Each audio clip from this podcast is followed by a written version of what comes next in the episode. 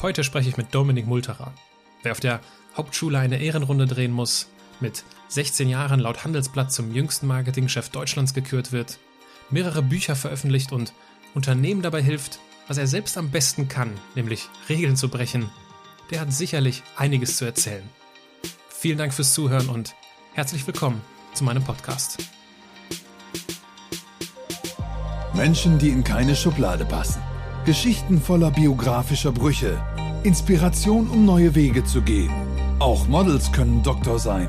Erfolgsmuster von Andersmachern. Der Podcast mit Wirtschaftswissenschaftler, Model und Berater Dr. Aaron Brückner. Ich bin sitzen geblieben und bin dann in Kuh gefahren. Ähm, das heißt, da war eigentlich gerade so alles scheiße, weil du bist auf der Hauptschule sitzen geblieben, hast eine 4 in Englisch, eine 5 in Mathe, ich habe irgendwann, glaube ich, ein Thema verstanden. Und ich glaube, du kannst nur Themen verstehen, wenn du eigene Erlebnisse machst. Aber eigene Erlebnisse und Erfahrungen kannst du nicht machen, wenn du aus Büchern lernst. Wenn du bei äh, Netflix gearbeitet hast und weißt, wie man einen Abo-Service aufbaut, dann bau den morgen für Hilti auf mit Bohrmaschinen. Und irgendwann macht es dann halt Klick und dann bist du in einer Positivspirale und dann sagst du, ich mache das gar nicht für den links oder rechts, mach das für mich. Ein kurzer Hinweis noch aus der Regie. Es kommt zwischendurch zu dumpfen Klopfgeräuschen. Einmal ist das sein Hund, der vorbeischleicht. Ein anderes Mal sind das Dominiks Finger, die er bei Themen, die ihm besonders am Herzen liegen, energisch auf dem Tisch hin und her bewegt. Also, nicht über die sensiblen Mikros wundern. Beides sind Anzeichen für ein gutes Gespräch. Viel Spaß beim Zuhören. Dominik. Ja. Danke, dass du die Zeit nimmst. Wie stellst du dich jemandem vor, wenn er dich fragt, was du beruflich machst? Meinst du das jetzt im privaten Umfeld oder auf einer Businessveranstaltung? Nehmen wir mal die Businessveranstaltung. Ja, auf, also ohne dass es jetzt arrogant klingt, aber in der Regel, wenn ich auf einer Businessveranstaltung bin, dann weil ich einen Vortrag halte oder weil mich irgendjemand mitnimmt. Also das hat sich so ein bisschen geändert. Dann gibt es schon mal so grob ein Profil und dann fragen die Leute entweder, ja, natürlich kommt immer die Frage, wer bist du, was machst du? Und dann äh, versuche ich das eigentlich mittlerweile darauf zu beschränken, dass ich sage, äh, marktorientierte Unternehmensführung, setze einen Case dahinter oder vielleicht auch mal zwei und dann ist auch gut.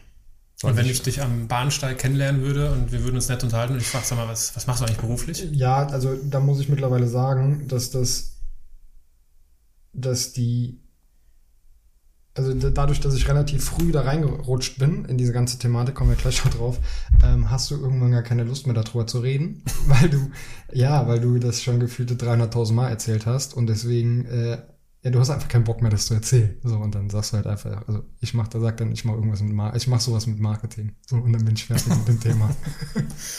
Was steht denn auf deiner Visitenkarte? Ähm, gar nichts, also gar kein Titel oder so. Da ist ein Bild von mir, könnt ihr gleich eine geben. Da steht ein, ist ein Bild von mir drauf. Und auf der Rückseite steht mein Name, meine E-Mail-Adresse, meine Handynummer. Fertig. Okay. Auf deiner Webseite steht, dass du 50.000 Kilometer im Jahr fährst mit dem Auto. Ja. Wie verbringst du denn die Zeit im Auto? Die Zahl ist untertrieben. Ähm, zumindest Stand jetzt binnen sechs Monaten ähm, bin ich mit einem Monat Pause und es war Weihnachten dazwischen, das muss man auch sagen, also gefühlte sechs Wochen Pause, habe ich ja schon, äh, schon 30.000 gemacht. Also sind wahrscheinlich ein bisschen mehr. Jetzt wird deine Frage geht wahrscheinlich darauf hinaus, ja, was machst du dann im Auto, weil Autofahren ist ja verplemperte Zeit, du kannst das in der Bahn machen, du kannst fliegen und ist ja alles produktiver. Jein, also gibt's unterschiedliche Meinungen wahrscheinlich. Meine Meinung dazu ist, ich fahre lieber Auto, bist du vor Ort flexibler. Ähm, ich habe jetzt so einen sehr, sehr logistisch günstigen Standort. Ich bin eine Stunde an beiden Flughäfen, aber ich bin auch in äh, fünf Stunden in Berlin mit dem Auto und ich bin auch in vier Stunden mit dem Auto in München. Das heißt, zu fliegen lohnt sich schon mal gar nicht. Ähm, also auch zeitlich dann. Ne? Mhm. Außer du willst halt morgen, also außer dir ist es zu stressig an einem Tag dann. Ähm, und die Zeit nutze ich so, wenn ich mit dem Auto fahre, in der Regel, dass ich so gefühlte 50 Prozent telefoniere. Mhm. Also du kannst halt viele Sachen wegschaffen. Ähm, Handy nehme ich natürlich nicht in die Hand. Nein. natürlich schon irgendwo im Stau, das versteht sich natürlich. Ähm, und ähm, ja, ansonsten Musik und das, was ja auch ganz spannend ist, wenn du Auto fährst oder was mir da auffällt, ist, ähm, du hast mal so gefühlt Ruhe und kannst einfach mal nachdenken. Ne? Also du bist da unterwegs und du kannst halt einfach mal so. Also mir fallen da viele Dinge ein. Mhm. Also ich bin da jetzt nicht so der Fan von, von Podcasts und sowas oder ich bin ja auch nicht generell der Typ, der liest oder dann sagt, ich muss jetzt irgendwelche Bücher hören. Mhm. Gar nicht ab und zu höre, also sehr, sehr, sehr, sehr punktuell höre ich mal einen Podcast. Also das macht Sinn für andere, aber ich habe das irgendwie nicht in meinen, in meinen Gewohnheiten drin. Woran liegt das? Was meinst du? Keine Ahnung. Also ich bin, also ich glaube, das hat was mit meinem mit meinem Typ zu tun. Also es gibt ja einen Grund, warum du heute hier am Tisch sitzt. Das hat, hat sich ja, hat sich jemand auf mich aufmerksam gemacht. Und mit der Person, auch wenn du die fragen würdest, weil wir auch letztens darüber gesprochen haben, ich bin sehr, sehr, sehr, sehr, also es gibt Leute, die können sich an den Tisch setzen, schreiben auf ein weißes Blatt Papier etwas. Und da sind die gut. Ähm, ich glaube auch, dass ich da nicht ganz schlecht bin. Aber wo ich sehr, sehr gut bin und was meine ultimative Stärke ist, ist, wenn wir jetzt beide am Tisch sitzen und wir diskutieren eine Stunde, dann nehme ich aus dem Gespräch, auch wenn du was mitnimmst, wahrscheinlich, das ist jetzt ne, so meine Erfahrung, nehme ich wahrscheinlich mehr mit, weil ich habe so dieses, ähm, also ich muss mit jemandem Sparring betreiben, damit ich selber auf Ideen komme. Das heißt, ich bin relativ schnell beim Themen verstehen und dann beim Reden denken. Mhm. So, und deswegen äh, glaube ich, bringt ein Podcast mir nichts, weil das so ein bisschen Einbahnstraße ist. Soll ich dann mit dem Radio reden? Also das ist sowas, was ein persönliches Ding. Ich glaube, das hat was mit Lernen zu tun und auch eigene Gewohnheiten und wie man selber Inhalte verarbeitet. Und das ist der Grund, warum, glaube ich, für mich Podcast so in der Masse, mal als Impulsgeber ja, punktuell, aber in der Masse ist Podcast nicht so mein Medium. Ich hm. verstehe aber, dass das gerade ein Boom erlebt. Okay. Lass uns doch darüber sprechen, wie es denn dazu gekommen ist, dass du mittlerweile deutlich bei 50.000 Kilometer im Jahr fährst. Du bist früher auf die Hauptschule gegangen und äh, bist einmal sitzen geblieben, richtig? Ja. Gibt es etwas, was ein junger Mensch nur an der Hauptschule lernt? Ja, also weiß ich nicht. Also ich glaube, du kannst überall, also nicht überall alles, aber ich glaube, du kannst, es gibt ja unterschiedliche Wege, wie man Dinge lernen kann. Aber du kannst da, glaube ich, gewisse Dinge lernen, die du auf dem, auf dem Gymnasium, kommt drauf an, auf welchem du bist, aber glaube ich so nicht lernst. Also eine Sache, die zum Beispiel mir total spannend ist, ist, dass, ähm, das, also weiß man, also man kann das heute in der Diskussion ja sagen, aber letztes hat zum Beispiel ein Freund von meinem Cousin hat gesagt, ja, ähm, da sind ja immer nur Deutsche, also bei mir jetzt, ne? Das stimmt aber gar nicht, weil einer meiner besten Freunde ist Italiener, der andere ist Albaner, wieder ein anderer ist Araber und der andere ist Russe. Das sind meine vier besten Freunde. Und was du auf der Hauptschule, wobei der eine studiert, der andere ist selbstständig und so und das schon. Ähm, aber was du auf der Hauptschule, glaube ich, lernst, ist mit unterschiedlichen Kulturen klarzukommen. Das heißt, immer in unterschiedlichen ich sag mal, Ausprägungen ne, auf unterschiedliche Art und Weisen. Ähm, aber du lernst auf jeden Fall, das zu akzeptieren, damit klarzukommen und du entwickelst auch, und das finde ich extrem wichtig. Wobei mir, mir war das immer so ein bisschen Sonderfall, aber du erlebst halt auch, oder was du auf jeden Fall mitnimmst, ist auch dich äh, durchsetzen zu können. Ich glaube, das hast du auf dem Gymnasium auch so von diesem ganzen Schulsystem, was er dir relativ strikt vorgibt. Ja, hier ist, ne, da ist dein Platz, lern mhm. das bitte und so. Ähm, hast du auf der Hauptschule schon so ein bisschen, lernst du, glaube ich, schon so ein bisschen das Hasseln. Das glaube ich schon. Was ist dir denn in deiner Schulzeit besonders in Erinnerung geblieben? Ähm, spielst du auch was Besonderes an oder meinst du das jetzt einfach mal so, wenn ich jetzt sage? Ganz offen. Okay. Ganz, äh, ähm, was, was ich gut fand an der Schule und was glaube ich, ähm, aber das ist eine Ausnahme gewesen, weil ich war auf so einer Schule, ähm, die war vom Land Rheinland-Pfalz eine Konzeptschule. Und diese Konzeptschule hatte die Eigenart, dass die sehr viel Praxis gemacht haben, soweit man Praxis in der Schule machen kann. Ähm, bedeutet, wir hatten, ähm, ich weiß nicht mehr, wie es genau hieß, ähm, aber das war so praktischer Unterricht, nennen wir es jetzt mal. Das heißt, du hattest irgendwie so drei Monate was so Kochen als richtige, als richtige, ähm, als richtiger Unterricht. Dann warst du auch mal drei Monate in, in, einem, in einem Werkraum und hast Produkte gemacht. Dann hast du, das war aber eine extra Geschichte, gab es auch mal eine Schülerfirma, die durfte ich zweimal machen. und ähm, du hast halt ähm, auch mal so geguckt, was steht vielleicht nicht auf dem weißen Blatt Papier, sondern auch mal daneben. Und das ist äh, sehr, sehr wichtig, weil ich finde, Praxis ein super wichtiges Thema. Ähm, das kann man aber nicht generell auf Schule projizieren, mhm. sondern ich glaube, das muss jeder so in seinem Kopf verstehen, was will ich machen.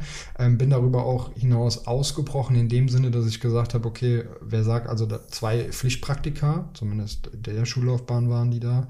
Ich habe aber, glaube ich, am Ende acht gemacht. Also ich habe halt dann geguckt, was will ich nicht machen.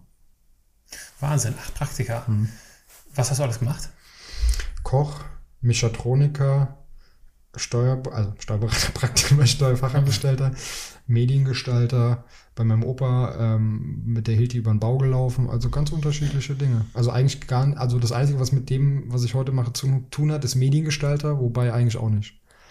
Und das war vorgegeben bei euch in dieser Konzeptschule oder nein, war das nein, Also du hast, nein, du hast zwei, du hast zwei Pflichtpraktikas. Okay. Die habe ich auch gemacht, aber ich habe darüber hinaus, habe ich für mich gesagt, ich will mehr Praktikas machen. Und ich habe halt einfach für mich selber dann acht gemacht. Wie erklärst du dir, dass, dass du das gemacht hast? Weil im Unterschied vielleicht zu anderen Menschen, wie zum Beispiel zu mir, ich habe genau ein Praktikum gemacht, das war ein Pflichtpraktikum. Mhm. Ich weiß nicht, was war das? Äh, elfte Klasse, glaube ich. Ähm, wie erklärst du dir das? Das ist viel zu spät, aber das ist ein Schulproblem, ja. Ja. Wie erklärst du dass du sagst, immer, ich will hier ich will herausfinden, was ich nicht mag, in dem Alter. Also da ist jetzt wieder der Punkt, wo ich sage, du musst das wieder das 300. Mal erzählen, aber ähm, ich habe das die Tage auch in Düsseldorf erzählt, da ging es um Turnaround. Und da war so die Fragestellung, ähm, braucht jemand einen Turnaround in seinem Leben, braucht man den nicht? Und da kann man auch lange drüber reden, da können wir nochmal in einer anderen Folge oder wie auch immer, dann beim Buch ist das, glaube ich, ein spannendes Thema, was im Herbst kommt, können wir drüber reden. Ähm, aber bei mir gab es so, ich habe irgendwann, glaube ich, ein Thema verstanden. Und ich glaube, du kannst nur Themen verstehen, wenn du eigene Erlebnisse machst. Aber eigene Erlebnisse und Erfahrungen kannst du nicht machen, wenn du aus Büchern lernst. Das heißt, ich kann dir hundertmal sagen, so fass nicht auf die Herdplatte. Das kann ich auch auswendig lernen und ich kann noch eine Eins schreiben, wenn ich das auf einen Test schreibe aber du hast praktisch nie gespürt, dass diese Herdplatte heiß ist. Und ich glaube, das ist was, was ich irgendwann verstanden habe, war folgendes. Ich war ähm, Gegenteil von dir, du warst Model, ich war auch Model, aber ich wäre eher so äh, Oversize gewesen. ich war auf 61, hatte ich 86 Kilo damals. Das heißt, ich bin in Kuh gefahren und habe dann, äh, erster Tag war so, ich hatte keine Lust zu schwitzen, also habe ich gar keinen Sport gemacht, also richtig. Gute Strategie. Super, ja. und am zweiten Tag habe ich mir dann so gedacht, ja, irgendwie ist das schon bescheuert, du machst es ja irgendwie für dich. Das war auch so der Punkt, als ich, also in dem ich bin sitzen geblieben und bin dann in Kuh gefahren. Ähm, das heißt, da war eigentlich gerade so alles scheiße, weil du bist auf der Hauptschule sitzen geblieben, hast eine 4 in Englisch, eine 5 in Mathe, äh, wobei ich in Mathe nicht schlecht bin, ne? das kommt ja noch dazu. Ähm, und ähm, ja, und dann war ich in Kur und dann habe ich mir, ich weiß nicht, was passiert ist, vielleicht äh, Eingebungen, keine Ahnung. Ich hab, also kann, kann ich auch nicht erklären, aber ich glaube, ich, also nach in der Nachbetrachtung, ich habe dann verstanden, so du machst das für dich. Das Resultat war, ich habe dann in äh, acht Wochen, ich habe die Kur verlängert 16 äh, Kilo abgenommen, habe am Ende dann äh, Kurrekorde gebrochen, wenn man das so sagen kann. Also irgendwie, keine Ahnung, äh, in 36 Minuten 22 Kilometer Fahrrad fahren und so, wo ich vorher äh, für 13 Kilometern eineinhalb Stunden brauchte, weil ich nicht schwitzen wollte. Also, und irgendwann macht es dann halt Klick. Mhm. Und dann bist du in einer Positivspirale und dann sagst du, ich mache das gar nicht für den links oder rechts, mach das für mich. Wie alt warst du dann? Ähm, Kannst du nicht genau sagen? 13, 14? Achte Klasse? Ja, wahrscheinlich. Ne? Ja, so in dem Dreh. Mhm. Mhm. Angenommen, dich bittet ein Schüler von heute um eine Empfehlung fürs Leben. Machen die dauernd. Dann wird die Antwort ja wie aus der Pistole geschossen kommen. Was würdest du denn dann raten? Kann ich denn nicht sagen. Also die, ich krieg auf Facebook, ähm, krieg ich, also wenn ich ab und zu mal reingucke in diese Nachrichtenanfragen, privat, mhm. bei mir privat, dann kommen da so Sachen wie, ja, ich mache mal gerade mein Abi, aber ich habe keine Lust oder ich weiß nicht, was ich mit meinem Leben machen soll. Ich habe studiert, aber ich weiß nicht, was ich machen soll. Mhm. Ja, aber ich bin nicht die Lebensberatung. So, und meine Geschichte ist auch nicht kopierbar. So, jeder mhm. muss seinen eigenen Weg gehen und meine Empfehlung ist eigentlich eine ganz eigen, eine ganz einfache. Ich kann dir nicht sagen, was du machen musst, weil du musst deinen Weg finden, aber Fakt ist, fang an zu laufen und mach deine eigenen Erfahrungen. Was das heißt für dich, kann ich dir nicht beantworten hol dir vielleicht einen Mentor, wer auch immer das ist, ob das Familie ist, extern, weiß ich nicht. Aber guck zumindest, dass du dir ein Setup baust, dass du Erfahrungen, Erlebnisse machst, ähm, damit, damit du, also die versuchst, ja, Welt verstehen ist vielleicht ein bisschen groß gesagt, ne? aber dass du zumindest mal so für dich so ein konkreteres, klareres Bild kriegst. Wie ging es für dich nach der Schulzeit dann weiter? Du hast die Hauptschule dann abgeschlossen. Wie ging es dann weiter? Nein, gar nicht mal, sondern ich habe, ähm, ich kam dann zurück aus der Kur. Ja, okay. War dann der Hauptschulbeste. Erstes Erfolgserlebnis. Und dann habe ich, ähm, dann haben die Lehrer mir ans Herz gelegt, dass ich doch bitte die Schule wechseln sollte, weil die alten Lehrer mit mir nicht so, also, ne, der Hauptschule passieren komische Sachen. Und dann habe ich die Schule gewechselt und wollte quasi dann die Realschule machen, aber hatte ich irgendwie dann keine Lust darauf, beziehungsweise durch die Praktikas ähm, habe ich als Steuerfachangestellter eine Ausbildung bekommen, wo du mhm. normalerweise Real brauchst oder halt Abi. Ähm, die habe ich dann angefangen, das heißt, ich habe eigentlich, ja, Hauptschule fertig gemacht, aber nicht gewollt, sondern ich habe einfach neun Jahre gemacht, dann hast du das bekommen. Ah, So. okay. Und ähm, ja, hast fertig gemacht. So, ne? Aber ich habe jetzt auch keine Ab Hauptschulabschlusszeugnis oder sowas, sondern das Einzige, was ich habe, ich habe ein Zwischenzeugnis von der 8,5 oder was macht man da? 9? Nee, 9? Weil, ich habe da irgendwie so ein, habe ich aber auch nie wieder gebraucht. Aber dann hast du, äh, kriegst du so einen Wisch. Aber ich habe dann die Ausbildung halt gemacht. Und parallel muss man dazu sagen, das ist ganz wichtig. Ich habe früher schon was mit Gaming zu tun gehabt, hatte aber keine Lust mehr zu zocken. Mhm. Habe Teams organisiert und habe dann quasi äh, schon, kann es nicht mehr genau rekonstruieren, aber sagen wir mal, ich habe Ende Mai die Schule aufgehört, war dann im Juni in Dänemark, habe ein Auslandspraktikum gemacht mit einer 4 in Englisch, muss man sagen, beim Weltmarktführer für Gaming-Peripherie. Ähm, die haben mich dann gefragt, ob ich in Deutschland ähm, bei dem Unternehmen, was sie jetzt neu aufmachen, Marketingleitung machen will, Startup. Hab ich gesagt, ja, kann ich machen und parallel die Ausbildung zum Steuerfachangestellten. Das heißt, ich war da schon Mhm. ähm, auch wieder, du machst das für dich selber, ne? Engagement, Fleiß, Disziplin, bla bla bla bla bla, Erfahrung, du machst das für dich selbst. So, und dann habe ich quasi schon dieses, also ich konnte nichts, dann habe ich alles Learning by Doing gemacht. Und die, die Ausbildung ging wie lange? Eigentlich drei Jahre, ich habe zwei gemacht, ich habe die erfolgreich abgebrochen. Also. Ja. Und dann Also- bist du in der Firma dann fest eingestiegen oder Bei hast welcher? du bei der dänischen Firma? Nee, das habe ich, das habe ich äh, quasi ein halbes Jahr na, vor der, bevor die Steuerausbildung zu Ende war, habe ich da aufgehört. Ah, okay. Ich, also in Dänemark habe ich eineinhalb Jahre gemacht. Das waren auch ganz spannende Sachen. Also in der Zeit sind ja dann auch so Dinge passiert wie Handelsblatt und Deutschland jüngster Marketingchef, Fatline und Mhm. erster Vortrag und äh, mal eine Messe und mal hier und mal da. Und ähm, war da schon in so einer, ja, eigentlich hat mir jemand so, so einen Ritterschlag gegeben damals. Ähm, beziehungsweise anders war kein Ritterschlag, sondern das war mehr so, du, du warst engagiert und dann hat jemand gesagt, so nach dem Motto, da sind jetzt zehn Türen, davon gehen acht vielleicht auf, aber vergiss nicht, du musst selber durchlaufen. Das hat ja dann was mit Chancenintelligenz zu tun. Und dann habe ich das halt gemacht und habe dann quasi noch während der Steuerausbildung, also ich habe im Mai irgendwann aufgehört, beziehungsweise einen Auflösungsvertrag gemacht und im Januar habe ich schon meine Firma gegründet. Und mein Steuerberatungschef wusste das und deswegen gibt es seit 2010 die Firma. Und seitdem äh, bin ich dann quasi, ja, eigener Herr ist falsch, weil ist ja relativ, aber Hm. weil du immer mit Kunden arbeitest, kommen wir auch noch drauf in unterschiedliche Konstellationen, wenn du gleich die Kilometer erklärt haben willst. Ähm, aber ähm, ja, so ging das dann quasi, also so hat sich das quasi entwickelt. 2010 sagst du? Hast du Ja, 2008 habe ich die Ausbildung angefangen und das Marketing Okay. in Dänemark gemacht. Äh, Marketing Dänemark hat Ende 2009 aufgehört und ähm, also im Dezember halt und äh, Ausbildung Steuerfachangestellter aufgehört im Mai 2010 und meine eigene Firma gegründet im Januar 2010. Okay. Und das machst du ja quasi bis heute, ne? Ja. Und was genau machst du?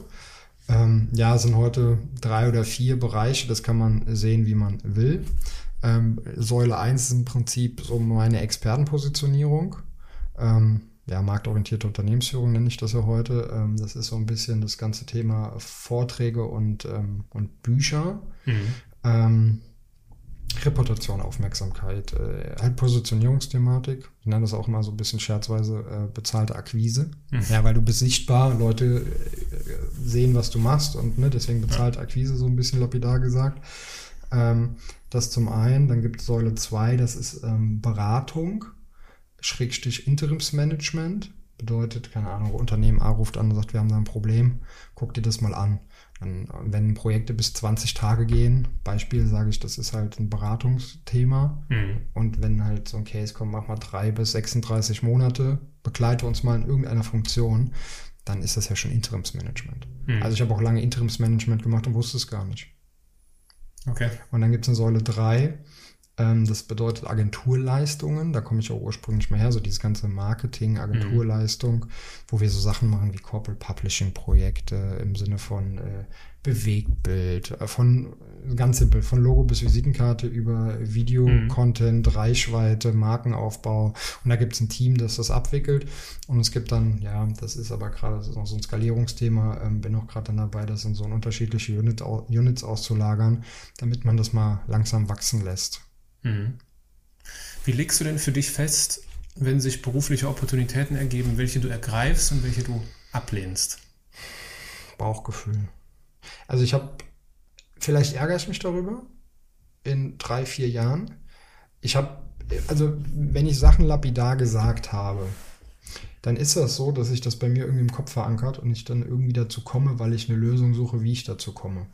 Bedeutet, ich habe damals, als ich 15 war, auch Spaß gesagt, irgendwann will ich mal irgendwo Marketingleiter sein. War ich mit 16. Mhm. So gesehen, ne? Also kannst du jetzt sagen, was heißt Marketingleiter, ne? Ja. Gewichtung. Heißt das jetzt bei SAP oder heißt das, ne? Ähm, aber Fakt ist, ich war Marketingleiter. Ähm, dann habe ich irgendwann mal gesagt, ja, ich will einen Lehrauftrag, den hatte ich dann mit 19. Dann habe ich irgendwann mal gesagt, das und das, dann ist das passiert. Also ich habe das mal so salopp gesagt, dann ist das passiert und was ähnliches ist gerade auch der Fall, dass ich gesagt habe, eigentlich müsste ich doch mal ein Institut gründen, also so, äh, ne, aber dann mache ich halt ein Institut. Ja, und jetzt äh, werde ich Mitte des Jahres ein Institut an den Start bringen, zum Beispiel. Und ähm, deswegen, ähm, was kannst du aus deinem eigenen Saft und mit deinen Kontakten machen, auch mit dem, was du siehst? Was ich aber eigentlich sagen wollte, ist, ich habe, äh, das ist mir auch nicht so ganz, äh, was heißt leicht gefallen, ich habe lange überlegt ich hatte äh, ein Angebot, äh, in der, also auch interimsmäßig 18 Monate ähm, Vorstand zu machen. Vorstand Markt, also so dieses mhm. ganze Thema Content Marketing und bla bla bla. Und eigentlich ist es so ein Thema, wo ich immer dachte, boah, da willst du mal ankommen und das willst du mal machen. Und das habe ich aber jetzt indirekt abgelehnt, weil die, also Kondition ist falsch, das war alles cool, aber ich wollte mich nicht so stark darauf committen, dass ich sage, ich mache jetzt nichts mehr anderes. Okay. Ne? Und ja, und das war dann so ein bisschen der Punkt, also wo ich dann gesagt habe, okay, da, da wolltest du mal hin, aber ist es das wert? Ne? Also mhm. ist ja dann auch eine Ego-Thematik. Klar, hätte ich das machen können, dann hätte ich für mich gesagt, geil, jetzt habe ich mir wieder was für mich gemacht. Aber ich habe dann mittlerweile eine andere Priorität. Vor drei Jahren hätte ich das angenommen. Mhm. Du sagtest Bauchgefühl. Hm. Ist deiner Erfahrung nach das Bauchgefühl ein Muskel, der sich trainieren lässt oder ja. ist der einfach unterschied ist das nein, einfach unterschiedlich nein, ich glaube schon, dass wir, also die, die, Frage ist ja, was heißt Bauchgefühl? Wir Menschen ja sagen ja immer ganz gerne ja Bauchgefühl und intuitiv. Hm. Ich glaube aber Bauchgefühl ähm, hat was mit Menschenkenntnis zu tun und Lebenserfahrung. Jetzt ist es nicht so, dass ich 180 Jahre alt bin, aber Leute kommen immer zu mir und fragen, ja, warum hast du denn, also wo hast du das erst, also woher weißt du das alles, was du weißt mhm. und warum bist du da so klar und ähm, also wie kommst du da drauf, auf die Standpunkte? Und da muss ich sagen, ich habe ein sehr, sehr, sehr, sehr, sehr großes Glück ist falsch, weil Glück kannst du provozieren, ähm, zum gewissen Maße. Ähm, aber das hat was damit zu tun, dass ich früh Chancen gesehen habe und dann auch wahrscheinlich das Glück hatte, ähm, zum Beispiel mit 16 mit dem Vorstand von BP zu reden, äh, Deutschland und äh, Europa oder äh, mal das und dies und direkt auf einer Flughöhe war, dass ich zum Beispiel auch nicht, ähm, also ich habe mit Leuten geredet, die haben mir Herausforderungen geschildert. Ich habe auch gesehen, welche Lösungen ergreifen die, habe die mitentwickelt mhm. und oder auch nur aus der Ferne beobachtet, hatte aber immer sehr gute Insights. Und ähm, da machst du natürlich deine eigenen Erfahrungen, dann prägt sich ein, ein Bild und du hast unterschiedliche Sichtweisen, du kannst Themen trennen. Und was noch dazu kommt, immer branchenübergreifend. Das heißt, ich kann ja nie sagen, im Automotive ist das so und so, sondern ich kann nur sagen, wie es in Chemie ist. Und mhm. aus der Kompetenz aus unterschiedlichen Branchen kann ich ja auch sagen, ich glaube, in der Hotellerie müsste das so und so sein oder warum macht ihr das nicht? Das heißt, dieses, was andere mal sagen, ja, der hat keine Ahnung von unserer Branche, ist aber komplett meine Stärke. Also dieses Thema Transferwissen. Ja, und mhm. deswegen ist, glaube ich, Bauchgefühl ein Muskel, den man trainieren kann, aber das ist nichts anderes wie, ähm, logischer Menschenverstand, Menschenkenntnis und so ein bisschen ähm, eigene Erfahrung und ja, Praxis. Würdest du dich als erfolgreichen Menschen bezeichnen? Was ist Erfolg? Der eine sagt so, der andere so. Ne? Also der eine sagt, wenn ich äh, das ist relativ. Also der Beispiel. Leute kommen dann zu mir und sagen, ähm, auch aus dem näheren Umfeld, ne, also jetzt nicht ganz nah, sondern ein bisschen weiter, ja, äh, du bist ja dann beispielsweise ja da unterwegs, da Berlin, da München, da dies, das, jenes, du bist ja erfolgreich. An was willst du das messen? Darüber, dass ich morgens um fünf aufstehe und abends um elf wieder zu Hause bin, weil ich den Tag in Berlin war und am nächsten Tag nach München muss, beispielsweise, ist das erfolgreich? Ja, du kriegst Geld, ja. Also, was ist das jetzt? Ist, wie, wie misst du Erfolg? Ist Erfolg Zeit? Ist es Geld? Ist es ein Mix? Ist es, du kannst dich einen Monat nach Thailand an den Strand legen? Haben wir auch mal drüber geredet. Ja, mhm. ich war dieses Jahr dreieinhalb Wochen in Thailand, weil ich es mal für mich ausprobieren wollte. Schon seit zehn Jahren hatte ich mir das vorgenommen, eigentlich drei Monate. Am Ende sind es dreieinhalb Wochen geworden. Äh, und ich habe vor Ort gearbeitet, was ich auch nicht machen wollte. Und ich habe mich nach fünf Tagen gelangweilt, weil mir die Challenge gefehlt hat. Und deswegen sage ich ja auch, was du eben hattest, Du kannst den Leuten nicht sagen, das ist dein Weg, das muss jeder selbst rausfinden. Also ich habe dann so gemerkt, ja, gib mir 20 Millionen und äh, ich setze mich in Thailand an den Strand und nach fünf Tagen komme ich trotzdem zurück. Mhm. Und was heißt Also nicht nach fünf Tagen, kommt drauf an, wer dabei ist, aber die, Ja. aber äh, nach zwei Wochen safe. Und was heißt für dich erfolgreich sein? Hast du so eine, hast du so deine Definition? Ja, also ich kann, ich brauche immer so ein bisschen so eine Herausforderung. Ne? Also was, was ich noch nicht, also was ich noch nicht gemacht habe. Also ich will nicht den, die, die, den hundertsten Markenprozess Beispiel für einen, für einen Tierarzt machen. Will ich nicht. Also ich will mal Hotellerie reingucken, ich will mal Chemie reingucken. Wenn du bei äh, Netflix gearbeitet hast und weißt, wie man einen Abo-Service aufbaut, dann bau den morgen für Hilti auf mit Bohrmaschinen. Das wäre so mein Thema. So, du hast eine Challenge und du, du kriegst was angeschoben, du kriegst was verändert. So, das, da habe ich Bock drauf. Und das ist dann so, ich bin erfolgreich, wenn ich äh, was bewegt bekomme. Mhm. Ja, und natürlich gehört dann auch mal dazu, dass du jetzt äh, dann mal da was essen gehen kannst und so. Aber das heißt jetzt nicht, äh, du kannst ja nicht 300 Mal am Tag essen gehen. Das ist ja auch irgendwann relativ. Und das Auto wird irgendwann auch nicht größer. Ähm, und erfolgreich bist du dann, wenn du wenn du nicht überlegen musst, muss ich, kann ich den Käse jetzt kaufen im Lidl oder nicht? Wenn du weißt, wer deine Freunde sind, die auch nur in 20 Jahren da sind, wenn du mit denen zusammen Dinge erlebst und wenn du beruflich nicht gelangweilt bist. So, dann bist du für, aus meiner Sicht erfolgreich. Das hat auch nicht unbedingt was mit Geld zu tun, gar nichts eigentlich. Bei was warst du als Kind Feuer und Flamme? Das ist eine gute Frage. Deswegen- Gedanken drüber. Deswegen stelle ich sie. Feuer und Flamme als Kind. Also, ich glaube, wenn du jetzt äh, Leute aus meiner Familie oder so fragen würdest, die würden sagen, der hat alles gemacht, aber nichts richtig. Also Fußball habe ich am längsten gespielt, aber ich habe viele Vereine ausprobiert. Schule hatten wir eben schon mal durch. Ähm, ausprobiert. Also wenn du so, also wenn du, wenn du am Ende irgendwas drunter schreiben müsstest, ich habe viel ausprobiert und ich war, mm, ja. Also ich hatte zum Beispiel in der dritten Klasse zwei Hausaufgabenhefte, weil ich gucken wollte, wann es auffällt. Das eine war rot und das andere war leer. Was hat denn, also ich finde, das, das finde ich, ist, ein, ist eine schöne Erkenntnis. Ne? Es ist nicht so dieses klassische, Was mir manchmal ein bisschen Angst macht, ist, dass ich 26 bin und das schon so klar sehe. ja, das ist halt relativ, wie du eben gesagt hast, und hängt einfach mit der Erfahrung zusammen, die du gesammelt Ja, hast. aber du ne? kriegst ein anderes Problem. Was soll denn jetzt noch kommen? Zurück zu deiner Definition von Erfolg. Ich bin erfolgreich, wenn ich Herausforderungen angehe oder meistere, die werden nie ausgehen. Was ist denn deine Herausforderung?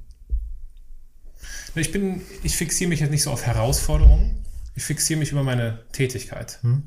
Oder ich definiere meinen Erfolg über meine Tätigkeit. Wenn ich das mache, was ich Spaß, was mir Spaß macht, dann würde ich mich als äh, erfolgreich bezeichnen. Und wenn ich das, was ich bin, mit dem, was ich mache, in Einklang bringe. Also wenn das in einer, und das ist nie, hat nichts mit Work-Life-Balance und dem ganzen Quatsch zu tun, sondern wenn ich das, was ich bin, mit den Stärken und Schwächen, die ich habe, nutze und so meine beruflichen Aktivitäten gestalte, dann bin ich erfolgreich.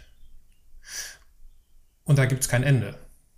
Deswegen würde ich mir die Frage, was kommt als nächstes, glaube ich, Ja, du musst dich aber trotzdem immer ein Stück weit neu erfinden. absolut. Das ist aber mein Grundton. Ja, aber dann ist ja die Frage, was, was, was, das ist ja das, was ich meine. Dann kommt ja irgendwann die Frage, die kam bei mir auch, oder die kommt bei mir eigentlich mal mehr bewusst, mal weniger bewusst. Ähm, wie, so, was ist denn jetzt der nächste Entwicklungsschritt? Und manch, du kannst den ja auch teilweise gar nicht planen. Weil, also es gibt ja Leute, die machen sich so einen Karriereplan, ne? Mhm. Wenn mich jemand fragt, ey, ich habe keine Ahnung, was in zwei Jahren ist. Also, ich werde jetzt nicht auf der Straße sitzen, das ist mal ganz, also ganz klar ist es nicht, aber ich glaube nicht dran. Aber ähm, weiß man ja nicht. Ja, aber du hast, du hast ja deinen Nordstern. Ne? Dein Nordstern ist Herausforderungen machen. Genau. Und Warum äh, nennst du es Nordstern? Weil es kein Ziel ist. Ja, aber wie kommst du auf Nordstern? Naja, Wo hast du das, mal ist, gehört? Äh, das ist eine schwierige Frage. Ich meine, das ist halt äh, also frühestens in der Bibel. Ich habe das, ich hab das erst zweimal gehört. Wir haben es einmal beim Kunden benutzt Okay. genau als ja als als als als als Ankerpunkt für die Unternehmensstrategie. Also wir wollen dahin, wie wissen wir aber nicht. Ähm, ja und jetzt einmal von dir. Also wir haben das bei einem Kunden ganz äh, wirklich so eingesetzt und das ist so ein ich finde Nordstern auch gut als Begrifflichkeit, ähm, aber in der Wirtschaft findet man das nicht. Deswegen hat mich das gerade einfach nur interessiert, wie du jetzt drauf kommst. Ja, obwohl ich das, das, das Bild als, äh, als Alternative zur Vision schon häufiger gehört habe. Echt? Ja, schon. Äh, manchmal benutze ich auch äh, magnetischer Nordpol. Okay. Aber es Ah, das finde ich jetzt zu kompliziert. es, geht, es, geht in, eine- es geht in eine ähnliche Richtung. Und ich finde, das ist ja das, äh, das ist das, was bei dir sehr klar ist. Ne? Das heißt, du, und deswegen ist das für dich auch in Ordnung, könnte ich mir vorstellen, dass du sagst, ich weiß jetzt nicht, wo, wo ich in zwei Jahren bin, aber ich weiß, dass ich meinem, wenn wir es jetzt Nordstern nennen, Nordstern folge. Ja, du musst halt ableiten, ne? Also die, die Kunst ist es ja nicht, Nordstern zu haben. Also auch für manche ist das ein extremer Erfolg, weil die das noch nie hatten. Ähm, und dann nicht wissen, wo der ist oder was der sein wird. Also das heißt, ich beschreibe das jetzt, na komm, aber nehme ich den anderen vorweg. Also in dem Buch, bei mir geht es ja dann auch genau darum, wie komme ich ins Handeln. Und Ja. da ist, äh, ob es Nordstern nennt oder anders, ist egal, aber im Prinzip geht es darum, wo will ich hin, Ja, was will ich oder was müssen wir dafür tun und dann Ja. wie machen wir es. ja. So. Das sind ja so die drei Ankerpunkte, aber wir reden wann anders darüber. Gibt es denn sowas wie, abgesehen von der, von dem, was du in deiner Kindheit jetzt schon erkannt hast, dieses Ausprobieren, gibt es sowas wie einen roten Faden in deinem Leben? Bezug auf? Bezug auf sämtliche berufliche Stationen, bezogen auf sämtliche Highlights in deinem Leben. Ja, und das erkläre ich auch mit den Büchern. Ähm, ausprobieren, also ausprobieren, das habe ich früher. Also mittlerweile ist es ja dann so, also ausprobieren klingt immer so, da versucht jemand was, aber der kommt nicht zum Ziel. Ähm, ist mittlerweile nicht mehr so, also um das vorwegzunehmen. Ähm, und diese Bücher, die drei, die ich jetzt, also wenn ich das nach den drei großen Büchern Marke, Klartext und dann man müsste man, weil es jetzt kommt, beschreibe, dann ähm, ist das für mich persönlich so meine eigene ja, DNA. Warum? Marke ist so dieses Marktorientierte. Ne? Da geht es auch so ein bisschen darum, ähm, wie willst du dich positionieren? Ähm, wie kannst du anders, besser, schneller sein? Wie kannst du was anders machen als andere? Wie wirst du Marktführer? Also diese ganze Thematik Kundenbrille auf und mal gucken, äh, wie läuft der Hase jetzt? Und das ist so das, äh, was ich da beschreibe, aber auch nicht so bescheuert, wie alle anderen das machen. Jetzt mal, gibt auch wahrscheinlich Ausnahmen, aber die dann sagen, ja, 1, 2, 3, so läuft das jetzt. Sondern ich glaube, das ist immer eine Personenfrage. Also Köpfe machen Marken und Unternehmen erfolgreich. Deswegen habe ich dann nicht gesagt 1, 2, 3, sondern ich habe gesagt, wie musst du als erfolgreicher Marketier, wie musst du denken und handeln? Und deswegen habe ich da fünf Prinzipien aufgelistet, wo ich gesagt habe, ey, hier, guck mal, äh, versuch das zu verinnerlichen, dann bist du schon mal auf einem guten Weg. Heißt nicht, dass es richtig ist, aber ich glaube, das ist aus, das, aus der Erfahrung das, was ich so erkannt habe. Ähm, dann ist mir aufgefallen, okay, das Thema Klartext. Ja, jetzt, die haben zwar einen markt- marktorientierten Blick, aber ganz oft kriegen die das nicht durchgesetzt, weil die das Thema nicht sensibilisiert bekommen. Das heißt, ähm, auch in Führungsthemen, weil dann war ich auch schon in Führungsthemen ähm, oder habe die da schon ein bisschen länger gemacht, ähm, habe ich dann gesagt, sagen, was Sache ist, machen, was weiterbringt, weil ich gemerkt habe, den Leuten wird das nicht klar deutlich gesagt. Also das kursiert zwar so ein bisschen da immer rum, aber keiner haut mal auf den Tisch, ist vielleicht zu extrem. Ne? Aber keiner redet Klartext und sensibilisiert Themen, also so ein Führungsthema. Und danach ist mir aber aufgefallen, okay, jetzt du setzt ihnen die Kundenbrille auf, alles super. Und dann redest du auch Klartext mit denen, sagst, das ist gut, das ist schlecht, das ist geil, das ist scheiße. Und dann sagen die ja, müssten wir mal machen. Ja, man müsste mal. Also da können sie schon, also da können sie schon, also wirf irgendwas hinterher. Weil mit man müsste mal passiert halt auch nichts. Deswegen habe ich mich dann damit beschäftigt, ähm, wie kommt man eigentlich ins Handeln. Und ähm, deswegen heißt das Buch, man müsste mal, um diese Frage aufzunehmen, um dann zu sagen, so kommst du ins Handeln. Weil das Problem ist einmal Kundenbrille, dann gibt es einmal das, es kommt nicht zur Sprache, sensibilisieren und dann ist was andere Problem. Und das ist ein Problem von vielen. Die wissen nicht, wie die anfangen sollen. Und die wissen nicht, wie die ins Handeln kommen, aber manchmal ist der erste Schritt der wichtigste. Und ähm, ja, und das ist bei mir eigentlich der rote Faden, dass ich immer geguckt habe, wie kann man was besser anders machen, dass ich immer Klartext geredet habe, so im Sinne von Themen runterbrechen, einfach verständlich. Also du findest bei mir auch keine Goethe-Zitate, sage ich jetzt mal so übertrieben, so, ne? mit 300 Fußzeilen findest du nicht. So, ich sage so und so und so und so und dann ist gut. Ähm, und dann halt dieses, wir machen das. So, wir, ne, da hinten wollen wir hin, dann machen wir das. Das hast du ja eben eigentlich schon auch da rausgelesen. Ähm, das ist auch der Grund, warum Unternehmen mich nehmen, weil ich dann auch oder mit mir zusammenarbeiten wollen, weil die wissen, der erzählt nicht, so könnte es sein und benennt Mhm. das konkret, sondern wenn ich will, krempelt der halt auch die Arme hoch und dann äh, klappt das. Also ich bringe das Baby von A nach B. So, und das ist so das, was ich bei mir durchziehe. Wenn ich sage, wir machen das, machen wir das. Mhm. Du hast jetzt, du bist schon auf deine, hast von deinen zwei Büchern, du hast ja mehr Bücher äh, schon veröffentlicht, Ja, aber das, so das- deine, aber das sind so sind so diese- die zwei Leuchttürme, ne? Ja, also die drei. Also die, ja, es gibt mehr und es gibt immer mal so, ich sage mal, Auswucherungen. Da gibt es Ja. mal so eine kleine Version, da gibt es chinesische Versionen, dann gibt es mal so einen Kommunalmarkt und so. Da gibt es so, ich sag mal, so Ableger. Ja. Ähm, aber so, ich sage immer, das ist jetzt das dritte Buch, weil das so meine DNA ist. Also Marke, Klartext und man müsste mal. Also das ist so, das ist so mein Ding. Das kannst du dir vorstellen, wie ich bin Musiker, das sind meine drei Alben und das Mhm. andere waren so, der hat mal ein, eins ein Single gemacht, der hat mal Ja, eine ja, EP genau. gemacht, weißt du, so, hat er gemacht, aber ist halt, Ja. ist nicht der Kern. Eine Frage, die mir dazu einfällt, wenn ich an das 2013 erschienene Buch Ja. denke, Marken müssen bewusst Regeln brechen, um anders zu sein. Boah, das, ist das auch lang her, ey. postulierst du ja. Ja. Welche Regeln hast du denn in deinem Leben gebrochen? Andere würde wahrscheinlich sagen, alle. ähm, das Ding ist, glaube ich, wenn du mich fragst, ich kann dir das gar nicht so genau sagen, weil ich es halt so gemacht habe. Hm. Das heißt, ich glaube, ich bin, ich habe für andere eher Regeln gebrochen. Weißt du, was ich meine? Also für mich ist es, also manche Dinge habe ich bewusst gemacht und manche unterbewusst. Und ähm, was habe ich denn gemacht? Also ist das jetzt ein Regelbruch, mit, mit, mit 20 ein Buch zu schreiben? Ist es ein Regelbruch, mit 16 den ersten Vortrag zu halten? Ist es ein Regelbruch, mit 19 den ersten Lehrauftrag zu haben? Ist es ein Regelbruch, ähm, neben der Ausbildung zum Kaufmann für Marketingkommunikation, habe ich auch einmal noch fertig gemacht, äh, nebenbei äh, nicht in die Berufsschule zu gehen, weil ich in Mainz äh, Vorlesungen halten musste. Ähm, ist das ein Regelbruch? Aber also, weißt du, ich meine, das hat sich Mhm. bei mir mal durchgezogen, deswegen kann ich das gar nicht so konkret benennen. Ich kann das jetzt natürlich an großen Themen aufhängen, aber es sind viele kleine, glaube ich. Also, Mhm. ich habe das in Düsseldorf auch beschrieben, ne? Wenn alle Leute links gehen, dann sage ich, warum gehen wir nicht rechts? Lass mal gucken, ob das geht. Weil am Ende kommen wir trotzdem an. Nur wenn du links lang gehst, ist der Tunnel vielleicht voll. Rechts geht schneller. Kann aber auch sein, dass rechts zu ist, ne? Da, Wand geht nicht, da musst du trotzdem links. So. Also, da sind wir eigentlich wieder bei dem Punkt ausprobieren.